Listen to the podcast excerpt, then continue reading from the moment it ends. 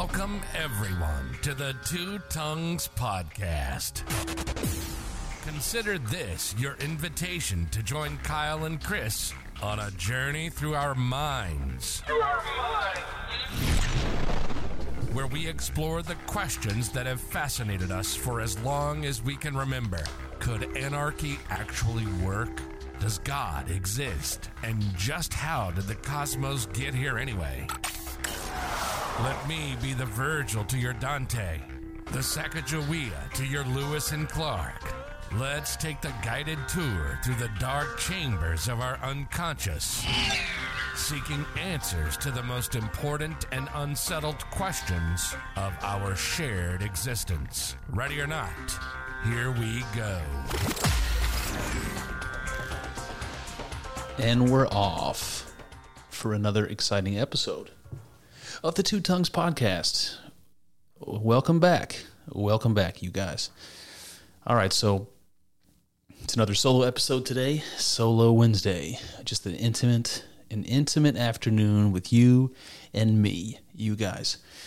Um, today, I wanted to talk about a podcast. So this one's a podcast about a podcast, I suppose, uh, but not exactly. So I told um, Kyle the other day when we were talking that that my preferences on um, the episodes of the Joe Rogan Experience that have been the most interesting to me uh, over the last year or two, mostly are the really heady ones, the the academics, mostly the doctors. Like if he's got he's got uh, Dr. Rhonda Patrick on talking about you know um, nutrition or you know longevity or you know whatever the interesting new research is on medicine, uh, or if he has a physicist on, and he has a lot of those guys, including the Weinstein brothers. And um, when I was talking about it with Kyle, I'm like, look, these days I haven't really been listening to every episode, which you know for a long time I was. Um, has something to do with uh, podcasts going crazy. There's so many out there now, so many new ones of all different varieties. So,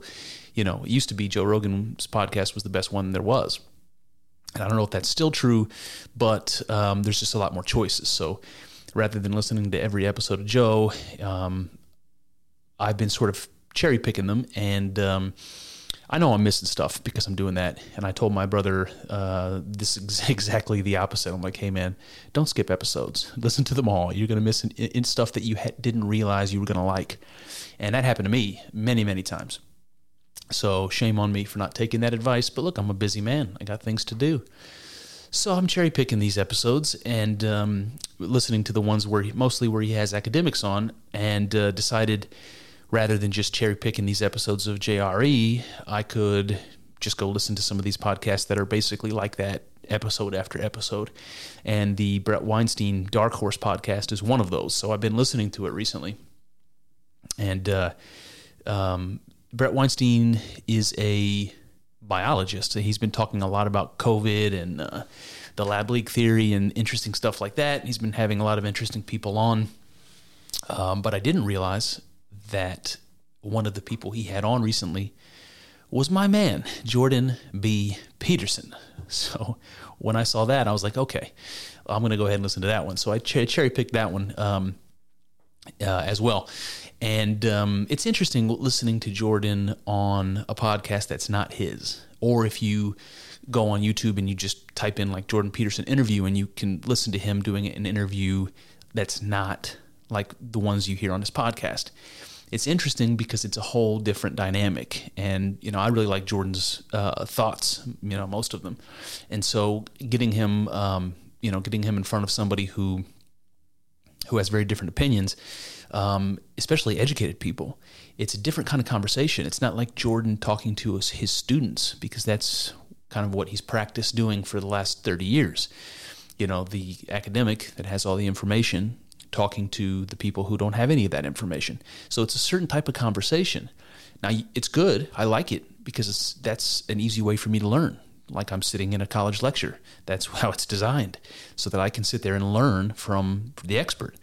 But when you get someone like Jordan Peterson sitting down with Sam Harris, which he did, or sitting down with, with Bret Weinstein, which is the episode that we're going to talk about today, it's a very different kind of conversation. It, the kind of conversation where where Jordan will get pushback um, on his ideas from other academics that have really well thought out arguments just like Jordan. So to see somebody disagree with him on that really high level is interesting to see how he responds, to see kind of what he learns. Um, and that's something that Jordan talks about a bunch. I say he likes to lecture um, right on the border of chaos and order, like he says. He, he likes to argue um, right at the edge of his understanding. And when he's teaching, it, it's for him, it's a way of sort of thinking out loud, which I completely understand. Because when you when you have to say when you have to articulate ideas, they sink in in a way that they just don't if you hear them. Um, if you turn around and explain them to somebody else, suddenly you start to understand it in a way that you hadn't before. Or even you ask yourself questions, like questions will dawn on you that, that wouldn't have. And I think it boils down to being skeptical. And being skeptical is is really important and really good. And uh, a lot of times, people in academia talk like they're experts, like it's a settled, you know, the science is settled. Let's let's say, and um, there's not a lot of skepticism, right? You can't. It's hard to push back against a PhD academic who's an expert in their field, um, who thinks they have everything figured out. Try to be skeptical with that person. See how well that how the, how well that's going to go. You know, people get defensive, right? Um, people who believe they're right get defensive when somebody questions them. And it's one of the saddest realities of fucking what it's like to be a human being. It's very, very sad that people's first instinct is to be defensive, um, that their first instinct is to um, rationalize around people's counter arguments, you know? It's like uh, somebody calls you on your shit rather than admitting you're wrong, which is what you fucking should do. Instead, people figure out slimy ways of, of you know wiggling around the argument. Oh no, I didn't mean that. I meant this. That kind of stuff. So it's interesting, uh, again, interesting to have Jordan sitting down with somebody who really can talk on the same level as him. Um, and they have expertise in different areas, you know, like Weinstein's a biologist, Jordan's a psychologist. Uh, but they both respect each other. And that's absolutely critical. You can see if you go back and listen to Jordan Peterson talking to Sam Harris that I'm not entirely sure there was mutual respect, at least the first time around, um, at least enough on both sides. When they sit, when Jordan sits down and talks to Bret Weinstein, though, it definitely seems like there's respect on both sides. If you listen to it, um, by the way, the podcast is just called uh, Jordan Peterson is back. Uh, the the name of the podcast is the Dark Horse Podcast uh, with Bret Weinstein and his wife Heather, I believe. And uh, it's just interesting. It's really interesting because there are moments where Weinstein pushes back against Jordan, and rather than getting defensive, he's he opens himself up to the idea. And this is exactly what you should do. It's if somebody presents to you information that is um, that doesn't fit into your model, it doesn't fit into your whatever it is that you're goddamn certain about. If somebody provides you information like that, what you should do is open up your ideas in a way that you can synthesize the new information and bring it together with your with your existing thoughts and arguments. You have to ad- adopt or adapt that new information um, if it's if it's legitimate. You have to. If you don't, um, you know, you you you fall down this path of error that Jordan talks about, and I've talked about many times. That's something like this. Uh, if you have a model of the world that you've developed in your mind and, and it's not working, um, the arrogant person thinks something's wrong with the world. You know, I'm trying, I'm doing this, it's not working, it's always worked before. Why is it not working now? The world is fucked somehow without ever stopping to think that maybe it's those it's the model that you think is correct that needs to be adjusted. So you incorporate that new information, you change the model, and you carry on living your life. The people who don't, the people who don't live in a model of the world that isn't right, it's false somehow. It leads them down the path of error, and everything that they build on, this kind of shaky foundation, is going to lead them into error, uh, you know, deeper and deeper into error. So it's like living a lie. It's like creating this this lie of a world that you live in. It's it, it's a, a terrible hell, and we talked about people like that on this podcast before. When I talk about the, you know, the habitual liars, the the, the, the people that lie to everyone and lie to themselves, and it's absolutely ridiculous. And they live in this personal hell of their own making. And this is not what happens when Jordan and Bret get together. So I'm going to go through this with you um, in terms of uh, the quotes and ideas that came up during the conversation that I thought were interesting. Um, I won't really be able to kind of summarize the whole thing because it was a very natural conversation. It was going here and there.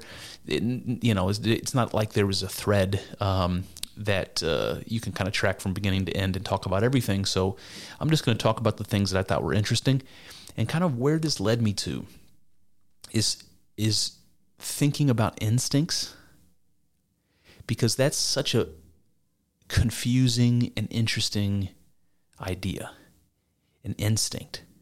We've talked about this before, and Bret and Jordan talk about this on the podcast uh, that we're going to talk about today. I'm just going to introduce the idea here uh, in a way that I've done before, but I'll, I'll tee it up here. So, when you think about an instinct, what do you what comes to mind? What do you think of? You know, some people think of human beings. Some people think of animals you know, I don't know what comes to mind when you think about an instinct.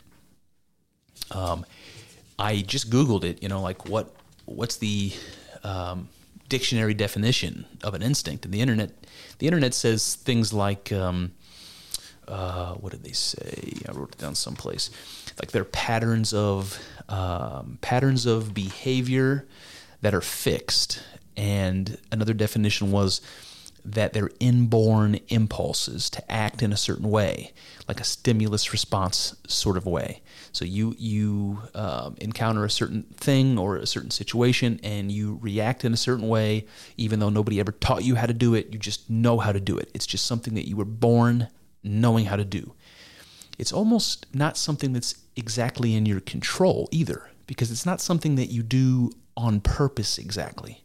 It's something that just kind of comes out of you against your will when you have a certain stimulus.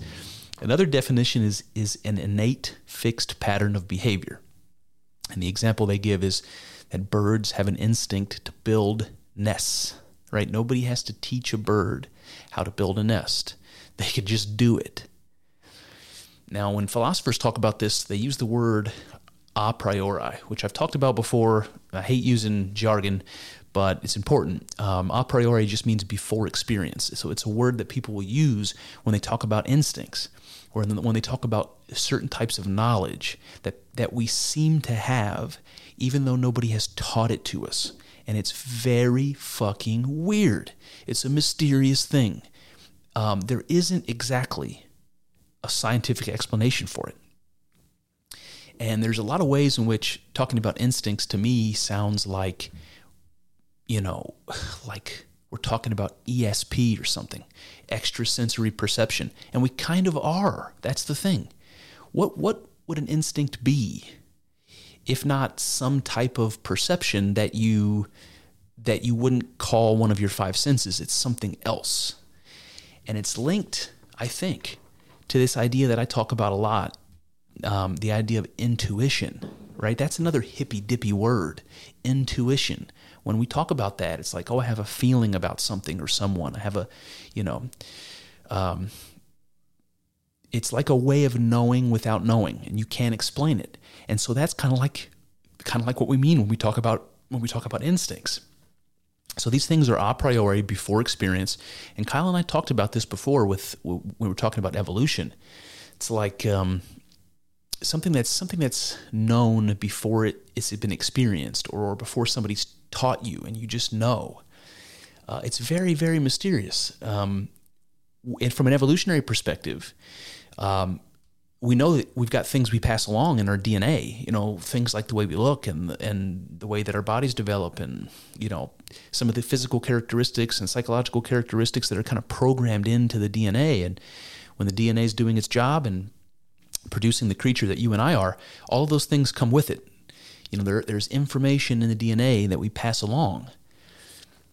But is there knowledge in the DNA that we pass along? I mean, that's a very different question, right? Is there knowledge in the DNA that we pass along? So there's two different schools of thought on this. We, we and we talked about it a little bit before, but there's the kind of traditional uh, Darwinian um, explanation, and then there's this Lamarckian, which is kind of an older uh, evolutionary theory. And the um, Lamarckian people say that like an animal could pass along an acquired characteristic. So maybe that's knowledge. Maybe that's something that they learned. Um, but the example that they will often use is like a giraffe. So they'll say, and this is what Jean Baptiste Lamarck actually said. Uh, you know, whenever he whenever he was uh, pre-Darwin, but near near to that time. And he said, look, um, giraffes are always stretching their necks so that they can reach the leaves that you know are higher up in the trees. You know, the low-hanging fruit is easier. And once that once those leaves are gone, what do they need to do? They need to get up into the higher areas of the tree. So they're stretching their necks. They're doing that every day um, for their entire lives. Their children are doing it every day for their entire lives, and their children and their children, and so on and so on and so on. After enough time has passed, the Lamarckian view is that somehow the effort that these animals have gone through to stretch their necks um, has a evolutionary advantage obviously they're going to survive by being able to get these higher up leaves and somehow they're passing along the the extending of their neck that they've been practicing by stretching it and stretching it and stretching it somehow they they pass that along to their to their children. And after a long enough time has gone by, you've got these animals with very long necks. And Darwin, on the other, on the other hand, says, you know, that's complete bullshit. Um, that they're random mutations that are happening, and if they happen to be successful, like somebody happens to be born with a longer neck, he's going to outbreed the ones that have shorter necks, and so that's what's happening. And for a long time, everyone agreed that the Darwinian explanation was actually the right one there's absolutely no way that we can, we can think of that uh, an animal could pass along an acquired characteristic. That's the Lamarckian view. There's no way that one animal can pass along an acquired characteristic to another one. Um, so that would be the argument. Like like I could I could work out you know heavy hard my my whole life, and then when I have children, somehow I'm going to pass along this propensity to being buff to my kids. Something like that is is you know maybe a stereotypical argument. And for most of uh, modern history, we've said no, we don't think that's correct. I, I, we don't think so. Um, and it's weird because when you think about passing along knowledge that way versus passing along like the propensity to be buff, it's kind of a different, it seems to be a different question. But in either case, um, science has said nope, that, that's, that's probably not the case. But then all of a sudden, recently, like in the last 20, 30 years, um, there's been a whole bunch of science that's come out um, that says other things that sound very Lamarckian, like it's possible um, to pass on something that's acquired. And this is called epigenetics. And it's something that's like cutting edge science. I'm not an expert, so I'm not going to be able to give you a whole lot of information on it. But there's a field of epigenetics that says now something like what Lamarck was saying way back then. And so what Darwin's saying about uh, you know random mutations getting passed along in the DNA, that's obviously true. We see that. We have evidence of that. The Lamarckian view that acquired characteristics might be also passed along, well, there might actually be something to that now, and we don't exactly know what. And so, for human beings, there's a way in which we have um, the ability to pass along acquired information, acquired knowledge, and wisdom from our lived experience that we can pass along to one another, to our children and our grandchildren, and you know whatever. How do we do that? It's called culture. It's called culture. We do that with our language, the language that we pass along to our to our children. Uh, we do that with um, you know uh, with our art. We do that with um, our religion. We do that with our philosophies. We do that in all sorts of ways. That we have we have the ability of capturing important information that we learned, that we earned by living, and we can somehow package it up and give it to the next generation. And nowadays, it's, I mean, it's really unbelievable to the extent to which we can do that because we have, we have networks. We can do that. We can we can provide volumes and volumes of written material, books and articles of all kinds, and now we can do that with videos very easily, with seemingly just no end to the amount of just free infinite storage that the internet's providing with platforms like YouTube and others. That we can just sort of saturate um, this this IT space, this kind of weird uh, ability we have to to uh, contain and transmit information. And we do have this sort of epic epigenetic type thing that's happening with our culture. You know, and it may just be like in the old days, we pass along things like in our art and our children, they'll sit there and they'll look at the great art that came out of the Renaissance or that came out of the Stone Age caves in France and Spain or something. And you're looking at that art and there's meaning and emotion and, and things that are there that we can feel that make us interested in that art. Even if we don't understand it, we know that there's knowledge, there's information embedded in it. And I think that's what makes art so so compelling. So even that is, is an example of how we can pass along, as human beings, how we can pass along information um, to, to other people. But animals don't exactly have that ability, right? Um, a bird can't pass along culture, let's say, to another, to the next generation of birds, and somehow that contains what they need to know how to build a nest or know how to find food or something. Those things, those things are just known to them. So, so how they got that information is not exactly clear. I mean, we, we know that robins have been living the way robins live for a very, very long time. And as far back as human beings' knowledge goes, they've kind of been living the same way. And we know that they've existed for a very long time, even, you know, uh, going back into history, maybe even before uh, modern humans, or maybe even before humans existed at all. There are robins out there living the way robins do. And there's something about living that pattern of existence over and over and over and over again that allows the next generation of robins to crack open their shell and know exactly how to be a robin without being taught. That is amazing and very, very difficult to understand. There is no scientific explanation that's satisfactory, and nobody ever talks about it. What in the Sam hell are instincts? What are they? All right, so when you think about animals, um, I don't know what kind of instincts come to mind, but knowing how to build a nest, like we said a minute ago, is definitely one of them. You got all these different kind of birds, let's say, and these different kind of mammals. They all make nests, and they're all different, different kinds of nests. But, but when you look at a robin, when you look at a sparrow, when you look at a squirrel, all of their nests Uh, between the species are basically the same or very similar. They know a squirrel knows how to do a squirrel nest, and a robin knows how to do a robin nest. Very, very strange. And then there are things to do with procreation. You know, obviously, nature requires that we have sex and you know propagate the species. If not, all of this stops. So that's priority one, right? Everybody has an instinct to have children. So all these like weird courtship displays that you see, you know, you could just imagine, you know, human teenagers, um, you know, at a party or at a dance or something. You you know what I mean? There's courtship behavior you see in humans, the same way you see it in peacocks or in you know howler monkeys or you know anything else. There's displays and vocalizations and things that they do to stand out to attract the female so that they can have sex and pass along their genes. Then there's like then there's instincts for fighting and play and aggression. Nobody has to teach a silverback chimp to protect his territory or to protect his females. Nobody has to tell him that. He just knows. It just erupts out of him when, when it's when the stimulus is there. When somebody is threatening, right? To be to, to be the alpha over him, it just comes out of him, the aggression. The instinct to defend. It just is there somehow. Um, I don't know how many men are listening here. I'm a man. I can say, uh, you know, having been in testosterone riddled uh, times of my life, I completely understand the idea of being overcome by rage and aggression and having those things come out of you seemingly against your will.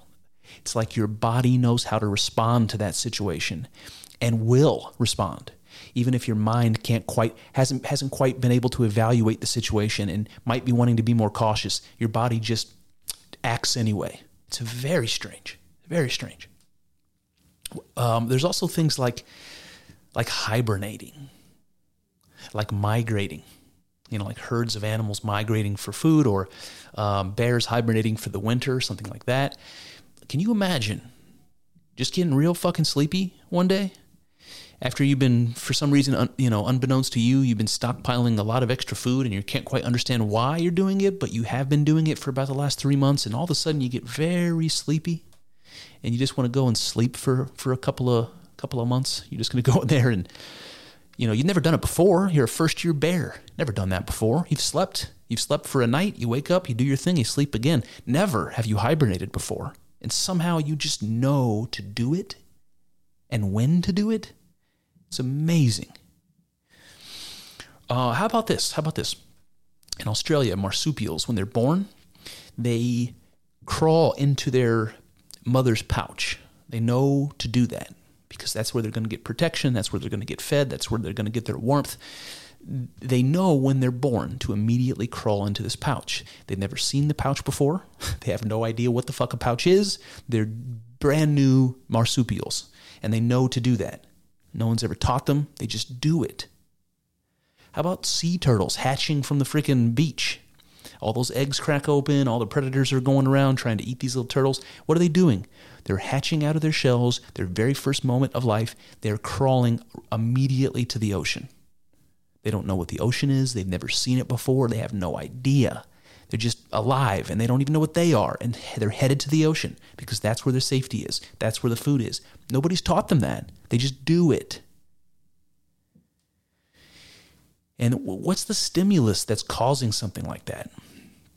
It's like they come out of that egg and they experience the world for the first time. And their instinct to that is to head to the ocean. That's their response. Like someone tickles my foot and I laugh.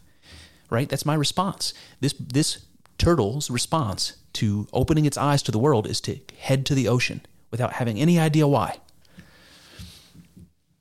Um, there's all kinds of things. I mean, there's a bird. I can't remember the name of the bird, but there's a bird that um, lays its eggs in other birds' nests. And the eggs look just like the other birds. So they go in and they kick the, the birds' uh, eggs out of the nest. They put their own in there and they fly away. And they never have to take care of their eggs because these other dumb birds will just take care of the, their, their offspring for them. Um, how did they learn that? And, they, and these, these birds do that behavior instinctively. Like you have to imagine something that sophisticated must have had taken time to develop. It must have. And so, how do those birds pass along that that process to the, to their children? How do they do that? Tweet, tweet, fucking tweet? I don't think so. It's amazing.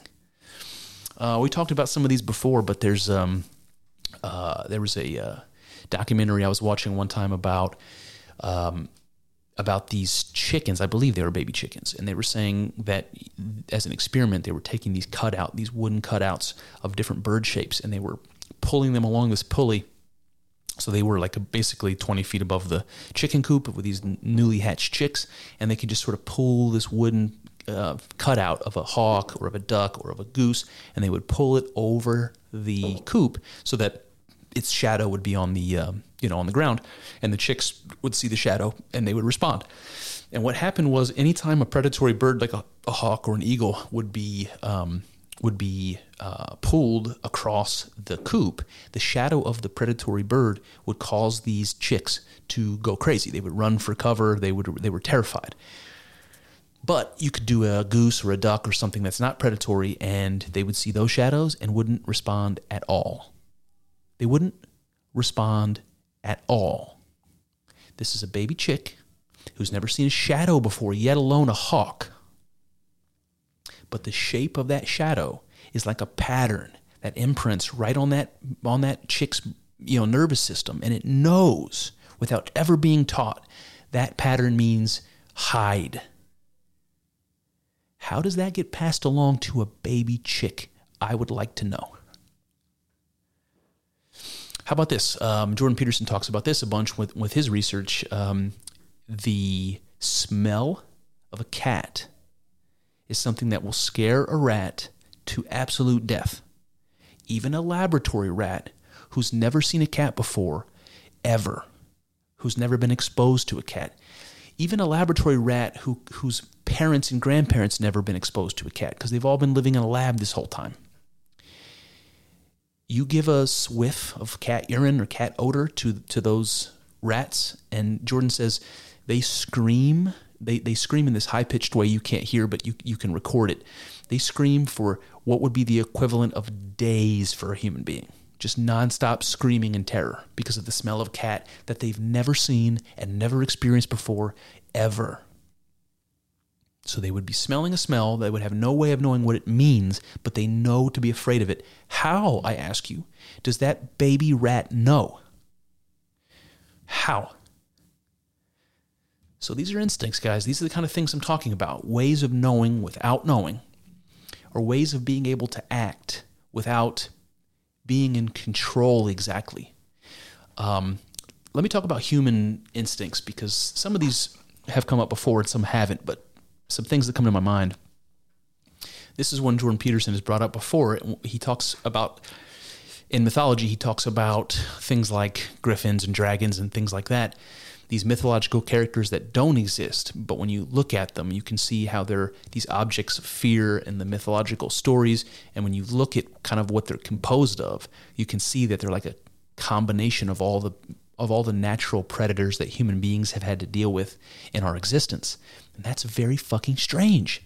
Imagine a child trying to come up with an image of something terrible that represents whatever it is they're scared of. A child who's got very little experience in the world, and they draw you this picture of a monster, and it's got it's got the head of a snake, and it's got the body of a lion, and it's got you know claws, and it breathes fire, and it you know all of these ter- giant wings, and it can fly. It can, it can just it can just emerge from from the sky, you know, like a terrifying creature. This dragon that we've painted up. And what is it?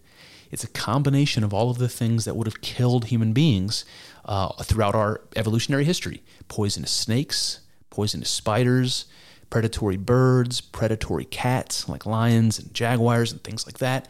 These are the things that eat um, monkeys and apes in the wild. They're things that human beings would have been running from for, for most of our existence. And somehow, in this mythological way, we've come up with these ideas that represent a hodgepodge of all of our fears.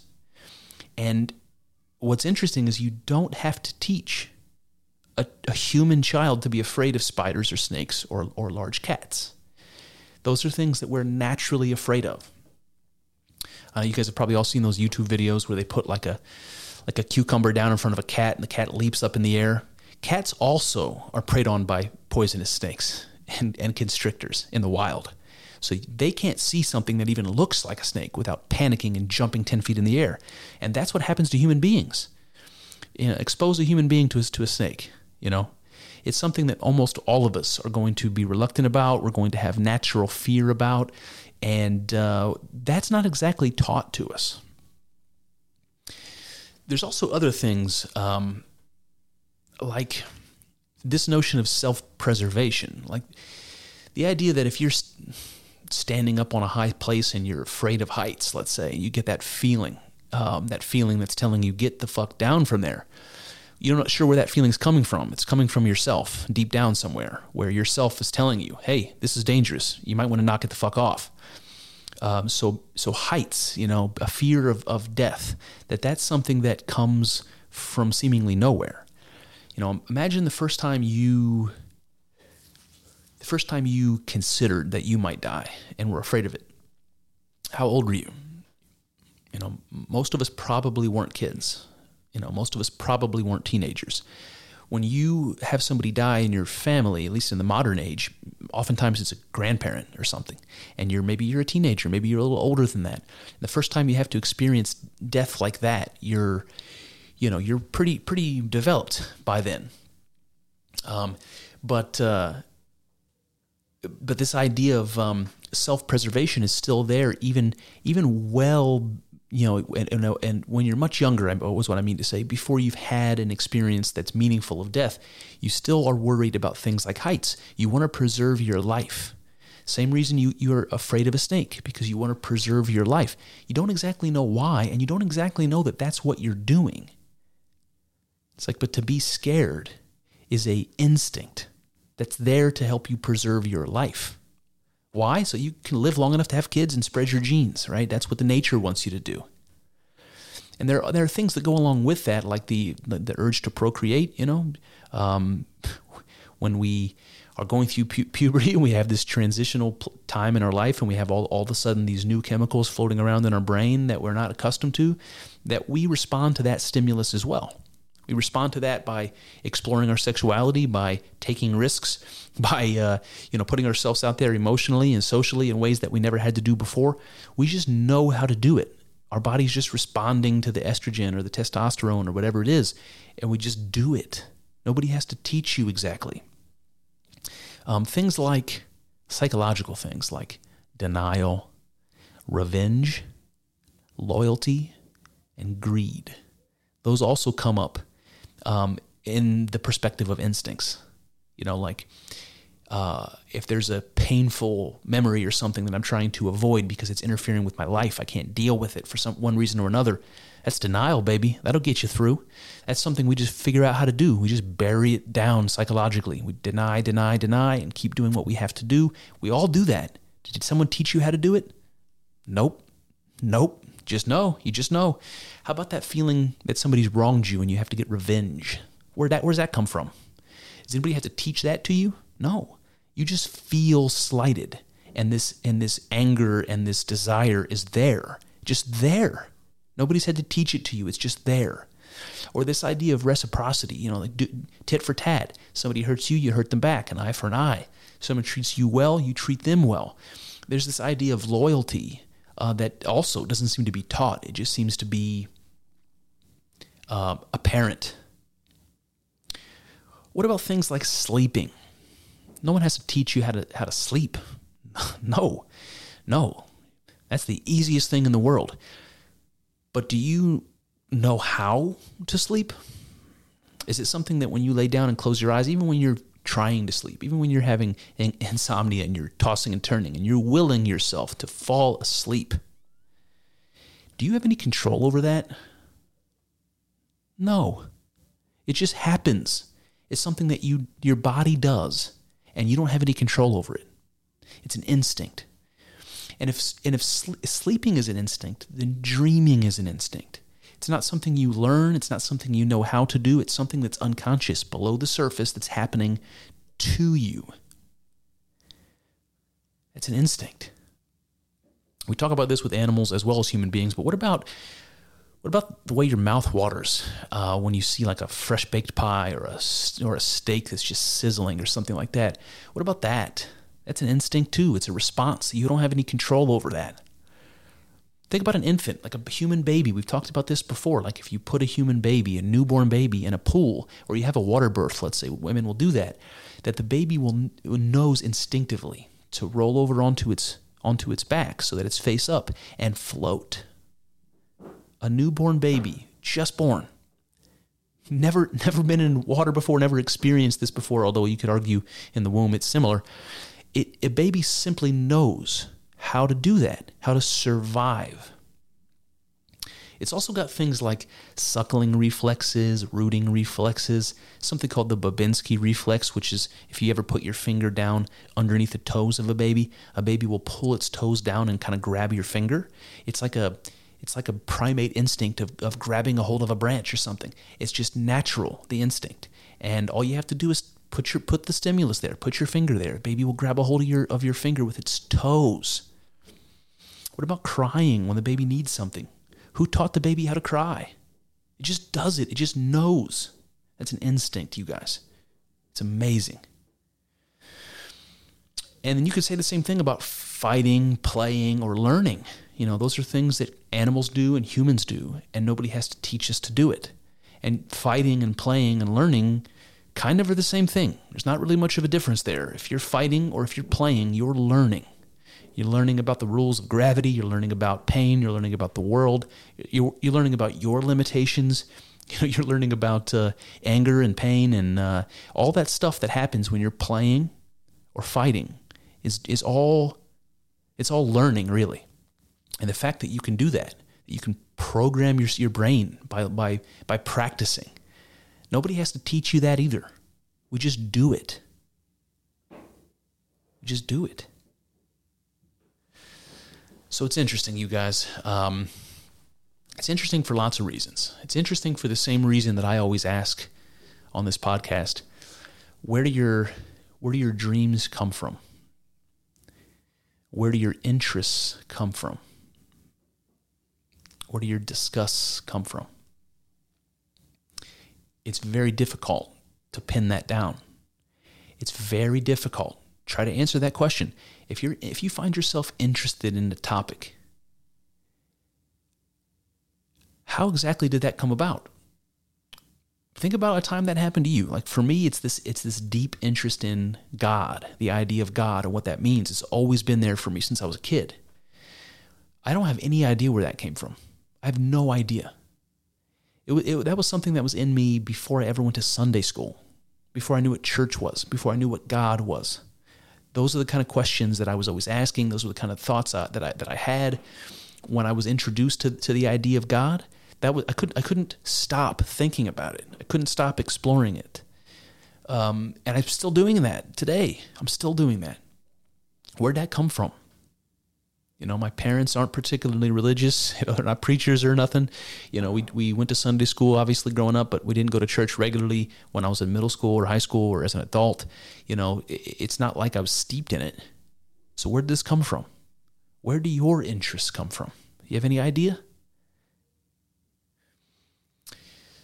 And we talk about this in all sorts of ways. You know, we talk about this like maybe those things come from nature, maybe they come from the unconscious, maybe they come from God it's not clear to me that those three words mean different things. So, you know, there's that. Um, one more one more thing here before we get into the actual podcast is we when we talk about instincts, when we talk about intuitions, because I think those words also sort of mean something similar. It's it, you can think about intuition like an instinct. So maybe intuition is another one of these instincts.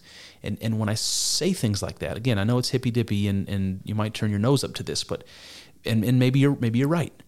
But we all have experiences like this where we think we know something before we know. Like, hey, don't I, I shouldn't walk down that alley. Something bad will happen to me. Or something like that. You know what I mean. Um, or I meet a stranger and I'm like, something's not quite right about that person. Like they didn't say anything wrong, but they looked at me and the look in their eyes was a little bit uh, something there I detected that I don't quite I don't quite trust. We've all had that experience too. What is that? It's an intuition of some kind. It's like this idea of instincts, like your body is responding to something that it knows that you don't quite know. And that's interesting. Every time that happens, that's interesting when your body knows or when you know something that you don't understand. And you know, it could there could easily be some sort of explanation for that. Maybe you pick up on some kind of, you know, s- smell of pheromones or something from this person who's, you know, um, got ill will towards you and it's seeping out of their pores somehow.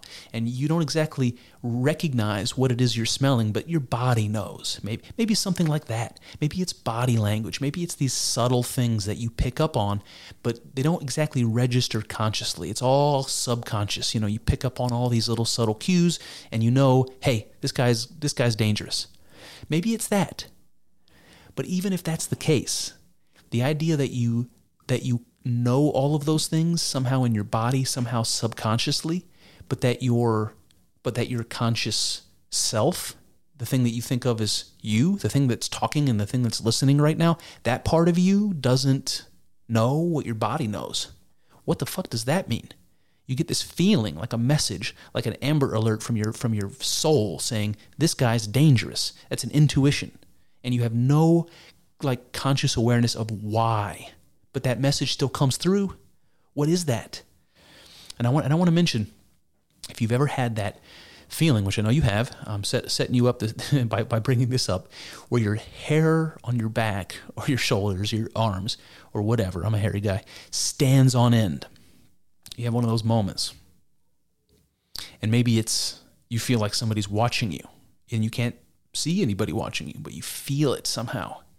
Or you know maybe it's just like an alert maybe it's just some sort of feeling of danger or something that that happens and the hair stands up on your body that that feeling is something that we usually talk about when we talk about intuition I had a feeling, I had a bad feeling, something like that.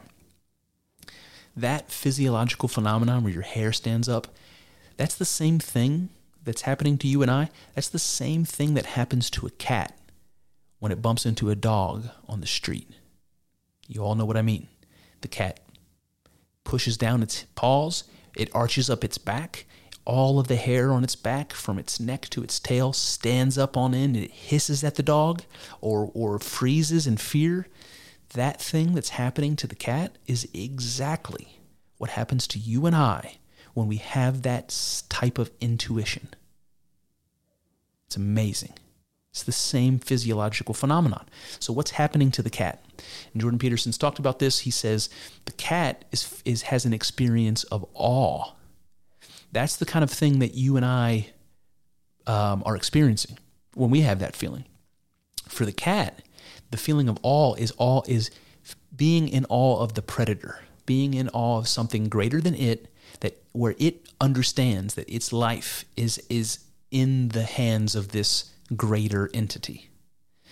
And you and I might see that happen if we walk up to a great cathedral in Europe and we walk through the doors and we look up at the spires that twirl up into the heavens, you know, two, three hundred feet up into the air, and all of the intricately carved columns and the stained glass and the echoing and the beauty of that of that holy place. And we might feel in awe, and the hair might stand up on our arms. Same thing might happen at the base of a mountain, looking up at the at the majestic snowy peak of the mountain, or whatever it is. There are moments that when we feel awe, and maybe it's maybe it's awe of a predator, the same way the cat's f- feeling when it encounters the dog. Maybe that's the feeling that you're getting when you when you've met that stranger, and there's something not quite right about it, and some part of your body's telling you there's danger there. That intuition, again, may be exactly what's happening when the cat encounters the dog. It's amazing. It's amazing. All right, so we talked a lot about animals, we talked a lot about humans, we talked a lot about instincts and intuition. And I'm going to have to backtrack a teensy bit um, before we can circle back to instinct. So let's get into this. Let's get into this podcast. All right, the podcast is called Jordan Peterson is Back, the Dark Horse, Dark, Dark Horse podcast. So they talk a lot about consciousness in this podcast. And as you probably can tell, that excites me. I absolutely love the idea of consciousness. It's fascinating to me. It's something that's tied, for me, it's tied up in the idea of God and the idea of being, uh, understanding reality the way that we do. It's all tied together for me. So it's always interesting when people talk about it for lots of reasons, because I think consciousness and God are basically the same, the same concept uh, and also because scientifically we know very, very little about how it works. So, so you know, scientists of all sorts, it doesn't matter what their discipline, cannot tell you why we're conscious. No one can tell you that. Science has not quite figured it out. Why are we conscious? How are we conscious? How is our consciousness different than other creatures? We we can speculate. We have experiments, um, but we know very very little. Um, the scientific idea that's basically accepted right now, even though it's not proven, is that consciousness is an emergent property. So that you've got something like a network, and that network is like the neurons in your brain, and you got this electrical impulses going through it. And somehow, because of the complexity of all of this going on in your brain, consciousness emerges as a kind of a side effect of all of this activity. Now, that seems kind of like a lame explanation, but it's not as lame as you might think because because there's all sorts of mysteries that have to do with networks that we don't that we don't understand. And if you can think of something like the internet, which is a network that we created, and how it was used in the beginning, um, you know, which was which was very simple. It was just to to store and mutually share information between, I think they were colleges originally. And uh, now look at all the things we can do with the internet. All of these things that emerged from the potential of the network, the internet, all of that stuff, it's kind of it's kind of miraculous. I mean, obviously we were involved with building it, but the things that emerged once that once the infrastructure was there, once the network was there, all of the things that emerged from it, we couldn't really have predicted. And you can see what the internet has become and, and it continues to become. We, we kind of have no idea where it's going or what the, the potential is. We have no idea. It just continues. So there's a lot of mystery to do with that. And, uh, you know, maybe there's something there. Um, but when we talk about uh, when we talk about consciousness, um, and like like I do, Jordan Peterson is going to have a difficult time uh, talking about consciousness without talking about God. And and um, let me just let me just begin here. So there's a quote in the podcast where Weinstein and Jordan are talking about animals, and Jordan says, "Animals at their worst are predatory, in a brutal manner." But human beings go way past that in their capacity for destruction. So they were talking about basically malevolence and um, and talking about the difference between you know human consciousness and animal consciousness. It's like how bad can an animal be? How how evil can an animal be? And he's saying when we're talking about animals, the worst they can be is brutally predatory. Because there's no because there's no capacity beyond that. And he says human beings, on the other hand, have capacity way, way beyond killing something so that you can eat. Like that's the that's the nastiest thing an animal can do is to have to kill another thing so that it can eat and survive. Now, human beings, on the other hand, um, we have a whole, we have a whole different situation we're dealing with. He says, um, well, let's see here the, this idea comes up that human beings are different from animals because we're self-conscious, and this is something that I've talked about before. It's like it's very clear that animals are conscious. Um, it, it's also, you know, maybe as clear that plants are conscious to some degree or other. Um, you know, microorganisms are conscious, uh, bacteria, vi- you know, things like that. Viruses, maybe, maybe not. And it's hard to say. Um, so there's definitely an argument there that there's consciousness to be found beyond human beings, but that ours is something different, sort of seems to be because we can do all these things that animals can't do. Um, and the distinction that I make is to say that human beings are self-conscious, and animals are just they're just conscious. So you can think of an animal as like as like something that it's like an automaton. It's like a machine that goes around and simply responds to its instincts. If there's food there, if it, and it's hungry, it will eat. Um, if it's you know mating and somebody tries to cr- encroach on its territory, it gets aggressive and fights off the invaders. Um, it has to have a stimulus in order to respond. So it acts in the world, but only in this sort of programmed way. You would still say that an animal has a, a, consciousness behind its eyes, that a dog looks out and sees the world, that a, a dog, you know, uh, you pet a dog and it licks you and it feels those things and it and it learns in certain ways and you know you can definitely see it's very difficult to deny that something like a dog has that level of agency. There is something behind the eyes of the dog that's looking out. That's consciousness, right? And human beings are something a little different. And that seems to have something to do with why it's possible for us to be so goddamn evil. You know, well beyond what an animal can do. And this is something Jordan talks about when he describes um, the story of um, Adam and Eve in the garden, where he, he basically says he thought for a decade about that story, trying to understand what the hell that meant you know Adam and Eve and the in the uh, in the tree of uh, the knowledge of good and evil and all and getting kicked out of Eden and all that sort of thing. And what he what he eventually decided that meant after thinking about it for a very long time was this. If what the story of the Garden of Eden represents is human beings again eating the apple or the fruit of the knowledge of good and evil that once they've done that they become conscious creatures just like all the other animals in the garden, but now they know good from evil. And Jordan says what that means is that the animal has become self conscious. So, how do we get there? Well, pretty easy. It goes like this If I know what hurts me, then I know how to hurt you. Now, would you say that goes beyond the animal's capacity for evil, the predatory, brutal predatory instinct, the dog with a with a squirrel in its mouth, shaking it violently from left to right while blood and saliva sp- sprays all over the backyard. You know that kind of brutality. And the dog just smiles, just has a smile on its face while it's chewing on this this you know this this helpless creature. That that's the worst they can do. How about us?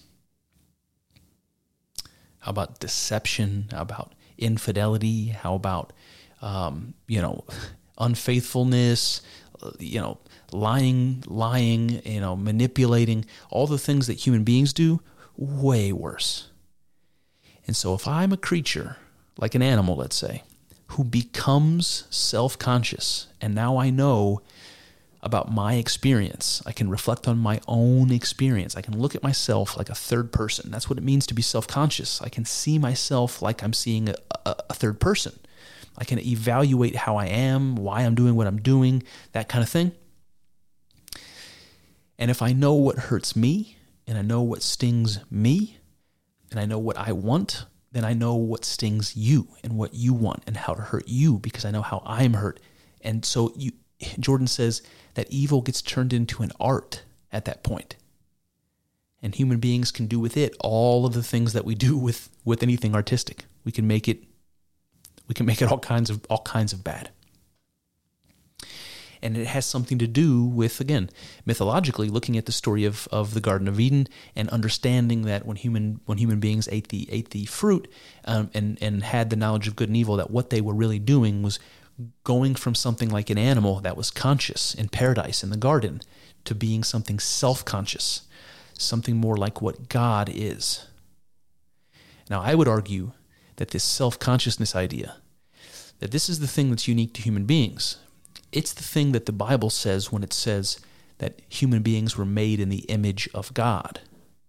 That, I think, is what is what the Bible is getting at self consciousness. I have reasons for believing that, but that's what I believe. All right, so I want to read to you. Um, let's see here. Where where do I go? Um,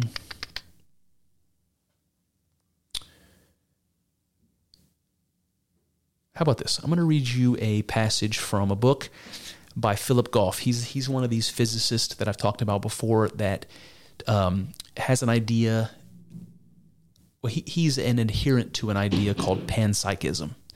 Panpsychism is a type of physics that believes consciousness is the fundamental constituent element of reality. So where where most physicists say, "Hey, you've got mass, you've got matter, rather, you've got energy, you've got these you've got these elementary particles, and you've got these uh, particles that make up those elementary particles." Uh, there are things like gluons and um, you know the the bosons and things like that, and uh, that's it. Those those are the building blocks of everything. Um, the panpsychists say, yeah, you know, I can go with you there, but where did the bosons come from, and where did the you know where did where did where did all these all these constituent subatomic particles come from? Um, maybe it goes deeper than that, and maybe where that deeper goes is to something a little bit less, a little bit less material, something like consciousness. That consciousness is at the base of material reality. And as you can probably imagine, I love that idea. I'm a super big fan. I read Philip Goff's uh, book um, called Panpsychism, which was like a layman's version of this book that I've been reading called Consciousness and Fundamental Reality, which is his more academic book. And in the beginning, he he has a description of consciousness, and he talks about it like uh, from the perspective of an animal and from the perspective of a human. And I think it does a good job of making the distinction. So I'm going to read this to you. Philip Goff says, A thing is conscious just in case there's something that it's like to be it, if it has an inner life of some kind. There's something that it's like for a rabbit to be cold or to be kicked or to have a knife stuck in it. There's nothing like there's nothing that it's like in contrast for a table to be cold or to be kicked or to have a knife stuck in it. There's nothing it's like from the inside, as it were, to be a table. We mark the difference by saying that the rabbit, but not the table, is conscious. So it's interesting. He's describing consciousness like this. He's saying, if you're something that that has how did I even put this? If you're something that it's like to be, it's hard it's hard to put into words. He's saying, look, if it's if there's a way um, of being that a rabbit is, like there's something that it's like to be a rabbit, something like that, right? So there's not, there's not an experience of being a table, but there is an experience of being a rabbit. That's that's the distinction he's making. And I, and I put this in a different way earlier. I said, look, look, when you consider a dog and a dog's looking out at the world, you know that there's something who's, that's seeing behind those eyes. There's something there picking up that information. That's what makes the dog conscious in my mind, and the table not. Although Philip Goff will argue later in the book that even a table is conscious, and I, I actually agree in, in a certain way. Um, so that's the first distinction he's making. He's like, look, if there's if it's if there's something that it's like to be you, if you have an inner experience, then you're conscious. If you don't, then you're not conscious. So that's the first distinction. Then he says, it is important to note that consciousness so defined, sometimes called phenomenal consciousness to distinguish it from other notions, is not something cognitively sophisticated such that we might be reluctant to ascribe it to non human animals, such as a sheep or hamsters. In this respect, the standard philosophical definition of consciousness differs from a common meaning of that word in science and everyday life, where it is often used to mean something like an awareness of self or even an ability to reason. In some, in some sense, a rabbit is aware of the world around it, but it is doubtful that it is able to think reflexively, uh, refl- reflectively, excuse me, about itself as an occupant of the world. The lack of self awareness does not bar the rabbit from enjoying a rich inner experience. Thus, the rabbit is conscious in the phenomenal sense. So again, there there is a distinction between a, a, rabbit's consciousness and a human being's consciousness, which he's he's basically saying that the difference there um, has to do with um, an awareness of self, right? So it's not just to be aware; it's to be aware that you're aware. So that's the difference. A rabbit, a dog, they are aware. You and I, we're aware but we're also aware that we're aware. So that's the difference. And it's subtle, but it's super important because it's the difference between the life that I live, the life that you live, and the life that a hamster lives or a fish in your, in your tank at home. It's a big, important difference. Okay. Um, there is a uh, another quote in the podcast where Jordan's talking about like chimp behavior, and he says um, that chimps they hunt these these monkeys that in the wild they're pretty big monkeys actually. They're you know um, half the size of a chimp really. Maybe more. And these chimps eat them. They hunt them and they eat them. So you can just imagine these these primates uh, large chimp chimpanzees going around killing these these kind of pretty big monkeys and eating them. And Jordan says the the chimps they eat the monkeys alive right and and I don't know if you know this but coyotes coyotes would do that too. So Joe Rogan has talked about this many times, where you have like a deer that gets taken down by wolves in the woods, and the wolves will eat the animals alive, you know, before their injuries have killed them. Uh, he graphically often will say that they'll eat them asshole first. So just imagine they're just getting into all the soft bits and the guts while the animal's still suffering and dying. Same thing's being talked about here with chimps. These chimps will hunt these monkeys when they get them, they'll they'll basically rip their arms and legs off so they can't escape, and they eat them before they're even dead. These monkeys were screaming bloody murder while they're being eaten alive by a chimpanzee. Imagine that for a second. And the idea here is that the chimpanzee is conscious, but it's not self-conscious. Almost, almost pro- certainly. And the reason is that the chimp is hearing the, the pain from the animal that it's eating. Can't you can't avoid it screaming while you're right there eating it.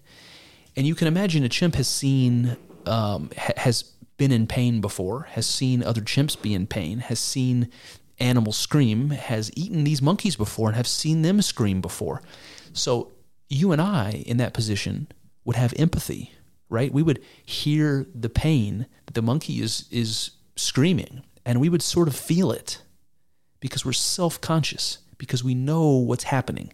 We can imagine it happening to us. We can't even exactly help but to imagine it happening to us. You know? And so the to the chimpanzee, they're eating that they're eating that monkey, they're listening to the cries and they don't feel any empathy. They don't they don't feel anything. They just sit there stoically chomping away, having their lunch. So this is an example of the difference between consciousness and self-consciousness. The idea that a chimp can sit there and eat a monkey alive, you and I could not do that. We could, but not without some sort of remorse, right? Not without some sort of empathy. All right. Um, all right. So I think I want to go here next. So this is like kind of one of the first things that gets brought up, and it's kind of what inspired me to talk about this today at all. Um, Jordan and Bret were talking about uh, human beings during wartime, and Jordan mentioned that that rape is way more common during wartime. Um, mass rape, actually, it, it, it's and you can imagine, you know, what warfare is like and how this dehumanizing thing that goes on during war. It's actually one of those instincts that we talked about earlier. Denial. You remember when I said revenge and denial were these instincts that we don't we don't have to learn that we just sort of know. In a situation like war, you know, you convince yourself that uh, that the other that the other side is guilty and uh, that you're that you're righteous. And if you have to kill them, there's this dehumanizing thing psychologically that we're doing to distance ourselves from this terrible act that we're doing, which is to kill lots of people intentionally. Um, and and you you guys remember probably um, hearing about this in, from Vietnam. You know, like uh, the American soldiers um, looked at the uh, Vietnamese um, soldiers that they were fighting against as less than human and they were sort of taught to think about them that way they called them you know kong and other other things so that they could kind of put them in a group and write them off as if they weren't even human and they looked different enough from the european soldiers that were over there they, they were easily able to kind of build those psychological walls up so they could they could kill those people and not and not kind of destroy them themselves psychologically you know, as a consequence so war is a time where dehumanization is it's almost necessary, you know, at least for self conscious creatures like you and I. And so, if you're in a situation where you're at war, you know, it, it, you can imagine it would be easier to steal or to rape or to kill, especially to the group um, that you're that you've dehumanized, so that you can justify this to yourself. So mass rape happening in war, you know, it doesn't really surprise me. But here's where my mind is going if human beings who wouldn't ordinarily rape, or at least wouldn't ordinarily rape at, the, at such large numbers, you put them in a situation like war, that's a different kind of stimulus, right? And then you would expect a different result. And we get one. We get lots and lots of rape happening. Um, so my question is something like this, and I, I don't want to ask it. I don't want to sound insensitive because we're talking about rape here, and so I don't. I'm not. I don't want to take that lightly but we're talking about instincts. So I want to I want to mention something else from from Joe Rogan's podcast. From time to time, he has hunters on there, and uh, Steve Rinella and some others, and they they talked about uh, a book called Coyote America um, a few years ago, where uh, this naturalist guy came in and he was talking about the history of coyotes. It, it, maybe it was Steve Rinella. Anyway, he's talking about the history of coyotes, and he, one of the facts that he mentions about coyotes, which kind of blew my mind, two of them actually, First one is there's no difference between a coyote and a wolf, just like there's no difference between a dog and a wolf. Uh, genetically, they're completely uniform. There's no, there's not enough difference to distinguish them as different species. They can mate together. So coyotes, they, they used to call them prairie wolves. They're not even, they're they're literally wolves. And uh, that I didn't know that. Another thing I didn't know, you know, when coyotes do their vocalizations, you know, you guys gonna make me do it? ow, ow, ow, howling at the moon. You know what the, you know what I'm talking about. Coyotes do that vocalization. If you, if you're a hunter, you know what I mean. You've heard that before at sunset or at sunrise. Um, what I didn't know is to is why coyotes do that. They do those vocalizations like a roll call. So one coyote does the howl, the other coyotes in the area respond with a howl, and what's happening is the coyotes then know how many of them there are in that area. Here's, here's where it gets interesting.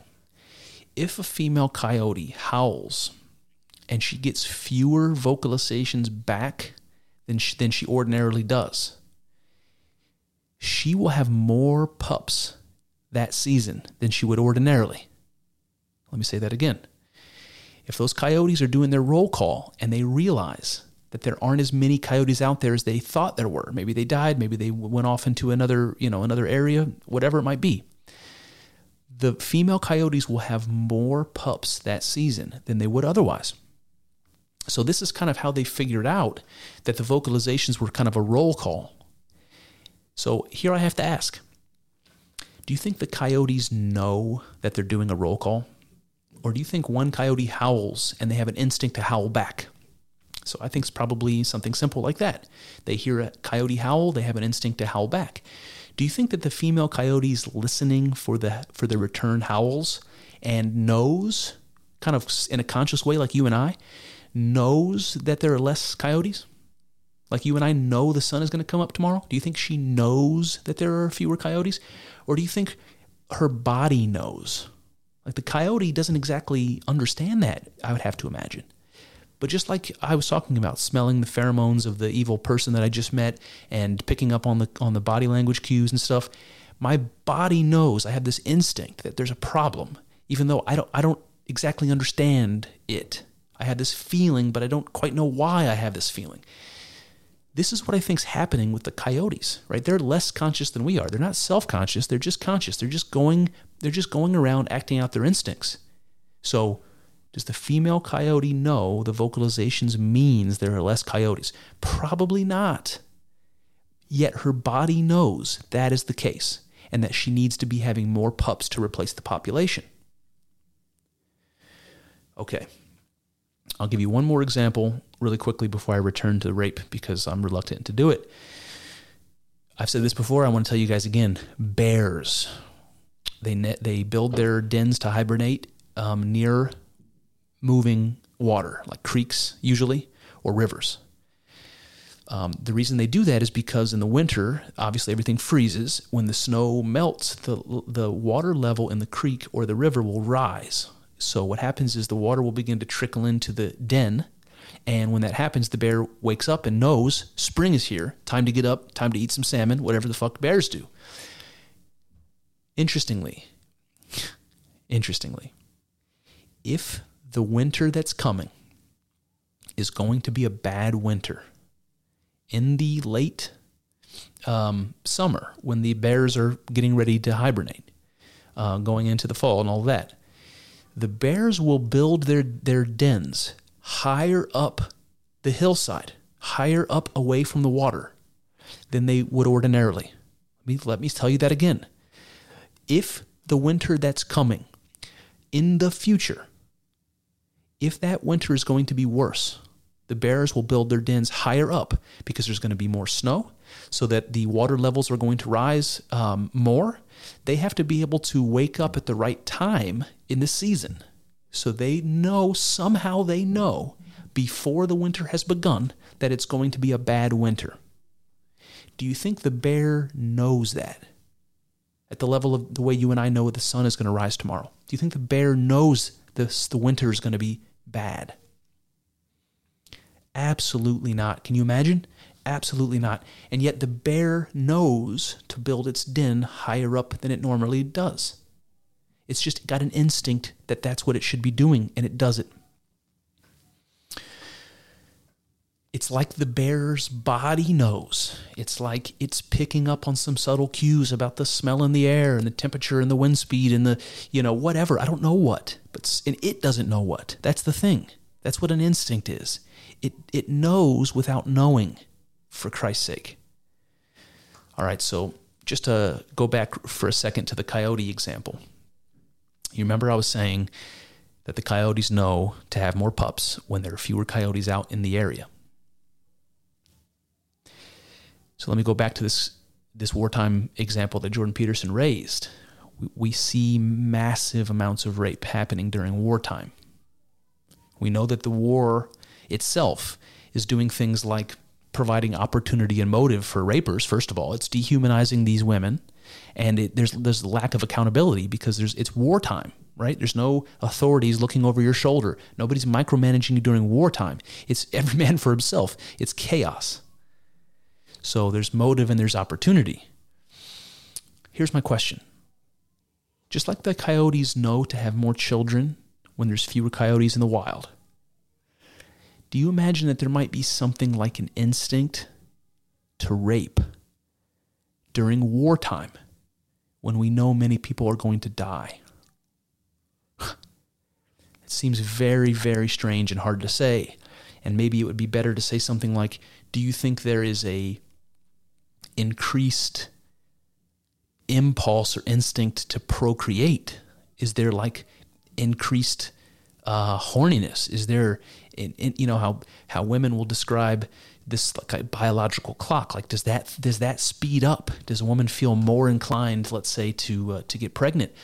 Um, and, and, I, and I don't want to say, you know, that that that rape is somehow necessary because it's not. But you can imagine that with those with those circumstances in place, that somebody who's got this heightened desire, heightened sex drive, heightened desire to procreate, that there might might be more forced rape that that, that might happen as a consequence.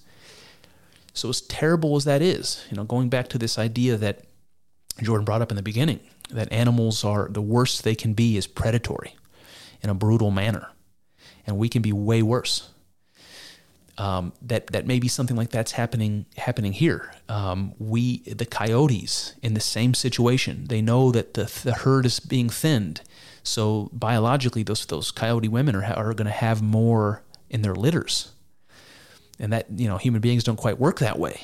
And so maybe our capacity for evil, that, that this idea of self consciousness, is allowing these worse things to happen. And, and, in the case of a human being, it's not just to have more kids, but it also goes along with rape by forcing it.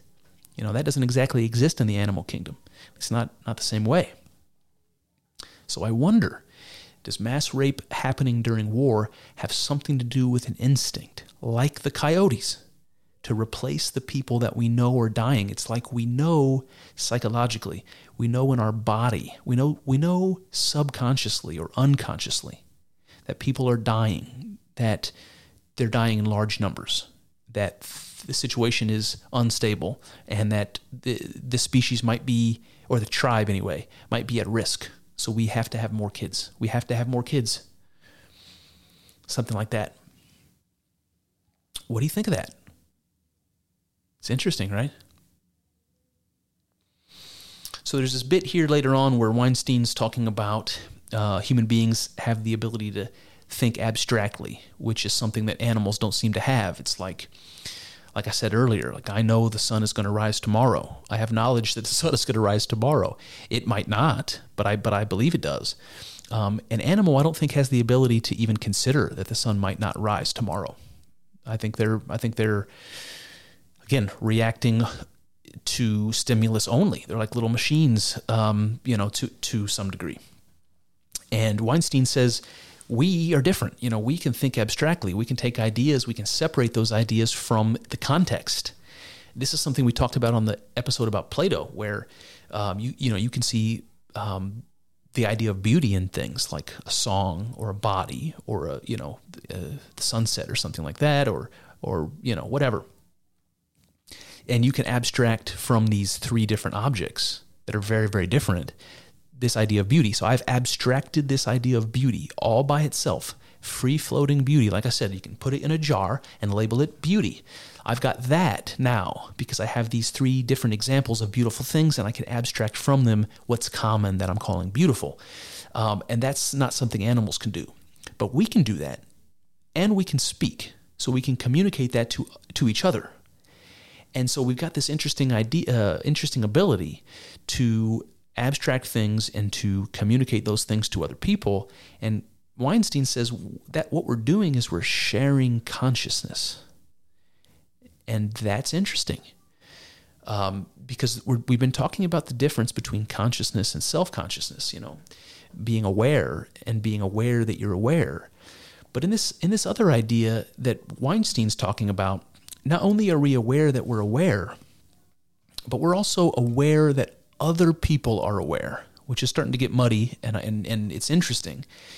so the idea is like maybe something beyond self-conscious at this point because there's other self-conscious creatures that we recognize are out there not just us but others um, and we don't and we don't have access to their subjective inner experience but we can share with each other our own so i can tell you a story i can tell you history i can st- tell you a poem or ask you a riddle you know, I can do those things that are happening in my head and I can somehow I can give that to you and you can give it back to me. We can trade those ideas by speaking, communicating. And what that is is something like a collective consciousness. And Weinstein brings this up and it's interesting. He actually says that individual consciousness seems like it's secondary, that the collective consciousness is what's important. It's like that network of consciousness that that that's mine and yours and all the people we know and interact with. It's this network of consciousness that's that's important, that's meaningful, and uh, you know the individual consciousness that make it up are are secondary. Now I've got I've got issues with that, um, and I could and I could tear it apart. Um, but Jordan didn't. He didn't do that exactly. Uh, so I'm I'm going to just push on through because Jordan didn't object to it. Um, you know, I, I don't know how relevant it is to this particular discussion. So, so back to the podcast. All right. So Jordan Peterson says this at some point in the podcast. He says, People reflexively assume that consciousness is a consequence of the development of higher order brain systems. But you can lose an awful lot of cortical territory and still maintain consciousness. So now we're now we're going to go back here to this uh, question that we brought up earlier, which is that science doesn't know where consciousness comes from. Um, we don't know anything about it, although we believe that it's that it emerges somehow randomly from this uh, from this network of, of neurons that we have in our brain. It, it, so there's something something biologically rooted there, um, and again, not exactly proofed for that, but that's what most people believe.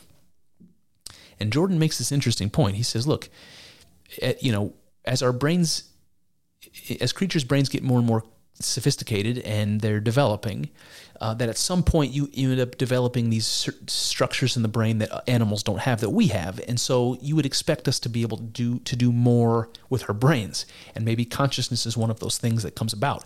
So that's the argument.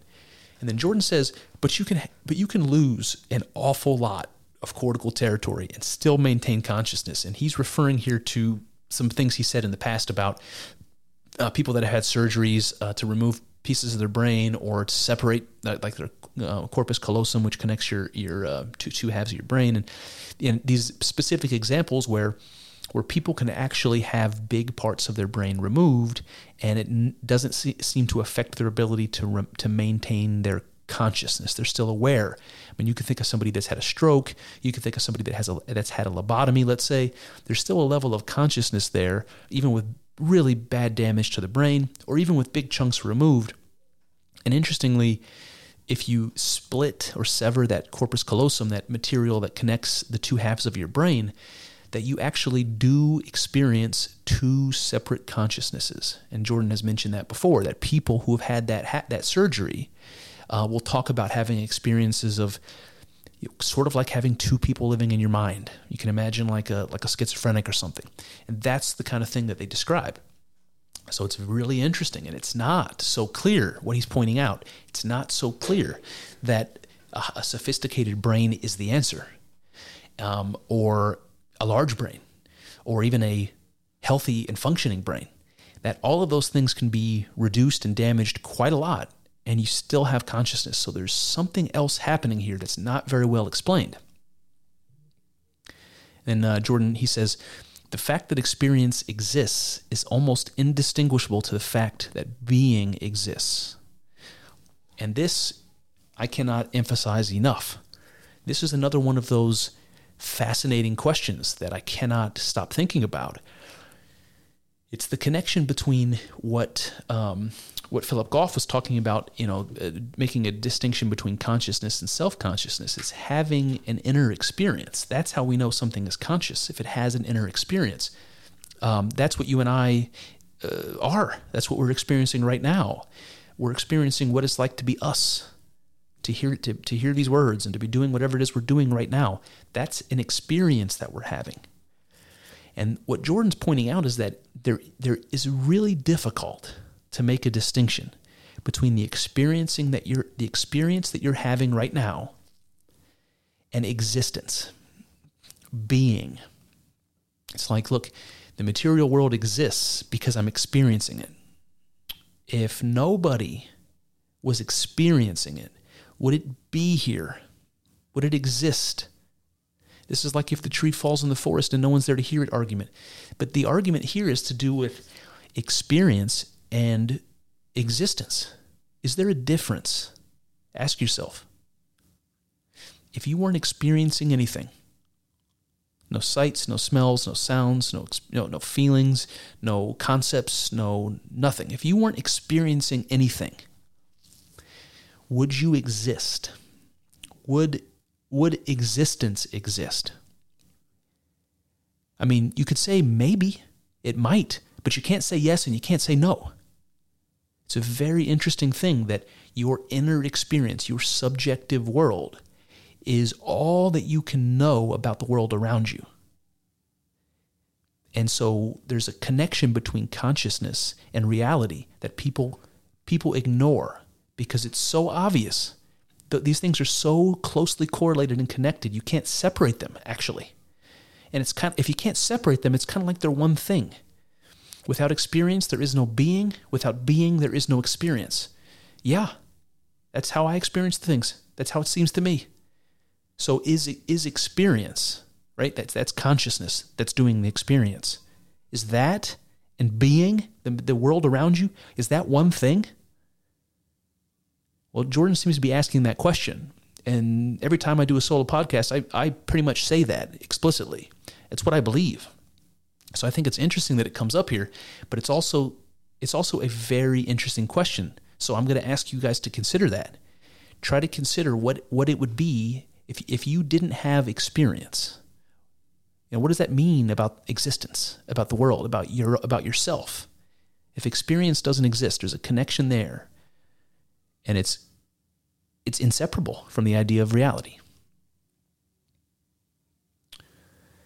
And it raises a question. It's like if the world was populated by conscious creatures, creatures that are aware, like plants and animals, but not not you and I, not any self-conscious creatures. If the world is populated by only consciousness and nothing self-conscious, is that like I mean, are, are we going to have the same question there about whether whether existence is real in that situation, whether the tree has fallen and has really made a noise in that situation because there's nobody self-conscious there to experience it. So I don't know exactly what that means. You might want you might want to consider that question. Let me know if you let me know if you have any insights. But I think that's also an interesting angle on that. All right, so we're wrapping up here. Um, Jordan says he kind of proposes uh, that consciousness is ultimately responsible for selection. So, so they're talking about like biology and evolution, and he's like, you know, he, it's really consciousness that's in con, that's in control of selection. It, it controls the spread of its genes, and the idea there is like your genes want to propagate, and that's what nature wants. Wants it wants you to make a copy of yourself and continue. You know, that's what your cells do. That's what viruses do. That's what, you know, macro beings like animals and you and I do. We're just copying ourselves. That's what we're doing. But, but self conscious creatures can kind of choose, right? They choose who they want to reproduce with, or they choose not to reproduce, or they choose to, you know, commit suicide or something. Like we have choices so even though it may seem like all your instincts and impulses are driving you to procreate, and they are, ultimately a conscious creature has some agency. You, it has some ability to tell its genes, to tell nature yay or nay.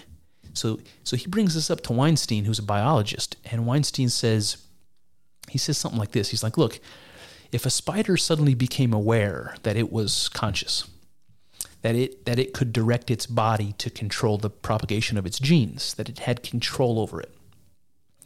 Um, and he basically says that the spiders that were that were capable of doing that would be outcompeted by those that couldn't. So the idea is if I'm a spider and I've become self aware and I know that I can control who I procreate with and, and I'm, I'm, asking myself, why do I want to and what's the best way of doing it and, you know, how do I get an edge? Whatever it is that my consciousness is adding to the instincts, whatever it is that's preventing me from going out and fucking and having babies, that that is going to make the uh, baby fucking machine spiders way more um, prolific than me they're going to have way more babies than me because I'm thinking too much about this. I'm not following my instincts. I'm stuck into in my own head somehow. So Weinstein argues kind of the opposite to Jordan, and this is an example of their kind of like having an argument that's productive and not you know boiling down to arguing because they respect each other, which is really the whole point of Kyle and I doing this podcast is to try to show that that's possible, and that's what's happened here. And so the implication is interesting that that Weinstein's bringing up. He's like, look, if these spiders become self-aware and they're spending uh, more time considering and thinking and deliberating while these other spiders are just going around, you know, doing their spider business and following their instincts, that they would eventually get outcompeted and you wouldn't have self-conscious spiders anymore. And yet there are self-conscious people. So how did that happen? And the implication seems to be that that if human beings take control of our gene propagation, maybe we're going to be putting our ourselves at risk of being outcompeted by less conscious versions of ourselves. Maybe we're going to find ourselves in a situation like that. Maybe maybe we go extinct as a consequence. You know, and it's not a it's not a, a brush off kind of a kind of a fear because human beings are doing things beyond you know, our conscious control of, of, you know, who we're mating with or our choice to mate or whatever. We're doing things like CRISPR, like gene therapy. We're doing, th- we're really messing with our genes. We're not, you know, we're, we're going way above and beyond and we, and we're having the ability to, to be, to do that in more sophisticated levels all the time. Uh, so I think what Weinstein's saying is that, uh, not following your instincts because that's what nature is asking you to do is forcing you to do that that's something that ha- could have bad consequences. And human beings are doing that like gangbusters and we're and we're and we're just getting you know more and more sophisticated at it. So that's interesting. I don't know what kind of risks that that you know that that may bring about but it's interesting to consider. Um one other one other thing here. Um, when we were talking earlier about uh, the Garden of Eden and the mythological story of Adam and Eve eating the uh, fruit, and maybe that being a um, metaphor for a conscious consciousness becoming self-conscious, that that that, that story maybe is a metaphor. Um, there, there's some interesting language that's used in there where, um, and I, I brought this up before, but I'll I'll, I'll summarize where when when Adam and Eve have eaten the uh, fruit of the tree of knowledge and they're getting kicked out of the garden, and God has found out that, that you know Adam and Eve have done this and uh, is kicking them, them out of the garden. God says that He's kicking them out of the garden to protect the tree of life. So I don't know if you guys know that or if you've listened to the episode where we talked about it. It's not that Adam and Eve were kicked out of the garden because they disobeyed God, which is what I always learned in Sunday school. It's like, hey, God makes the rules, you broke the rules, now you're out of paradise. That's not what happened. Um, in the Bible, God specifically says that that Adam and Eve have to be removed from the garden to protect the way of the tree of life, so that human beings wouldn't wouldn't eat that fruit too, become immortal, and live forever. And that's exactly what the Bible says. They're afraid. God is afraid that human beings will eat from the tree of life like they ate from the tree of knowledge. Like there's something beyond self consciousness, something that we can achieve if we eat the fruit of the tree of life that makes us like God, knowing, knowing good and evil. But the Bible says this like, like God, it, it says that man will become as one of us knowing good and evil. So knowing good and evil is sort of code in in the in you know the the, the Eden story for becoming self conscious. So man will become as one of us, self conscious. Now he's referring to, God is referring to himself. God is referring to God when he says, as one of us. So this is what I want to, this is what I want to end on. This use, of, this use of the us, this use of the plural here is, is interesting. And it happens a lot in the Bible, especially in the first five books of the Bible, especially in the first book of the Bible, where God is referred to as us or we or many. God is more than one, and which is interesting because the Bible very clearly talks about God as being one. It's very important in, in the in the Old Testament. It's very important in the in the biblical tradition that God is one, right? Thou shalt not have any other gods before me. That kind of business. So why here does does the Bible say Adam and Eve are being kicked out of the garden because God is afraid that they will become as one of us, knowing good and evil. So this is this is what I want to point out. I want to point out earlier when we were talking about consciousness and reality being sort of difficult to to separate experience and reality. Um, I would look at that as in the same way that it's difficult to separate consciousness from God. That those ideas, God and the world, God and reality, that those things are are difficult to separate from one another to the point that they're kind of one thing. So if you can imagine, if you can go with me, that like like Philip Goff would say in the Panpsychists, that if consciousness is the most fundamental thing, the most fundamental building block of all the subatomic particles and energy that create the rest of material of the material world, that consciousness is the thing that God is. It's also the thing that you and I believe ourselves to be, conscious or self-conscious creatures. And that we have become self-conscious in God's image, like the Bible says. And we do know that we have become as one of us, knowing good and evil. We have become God.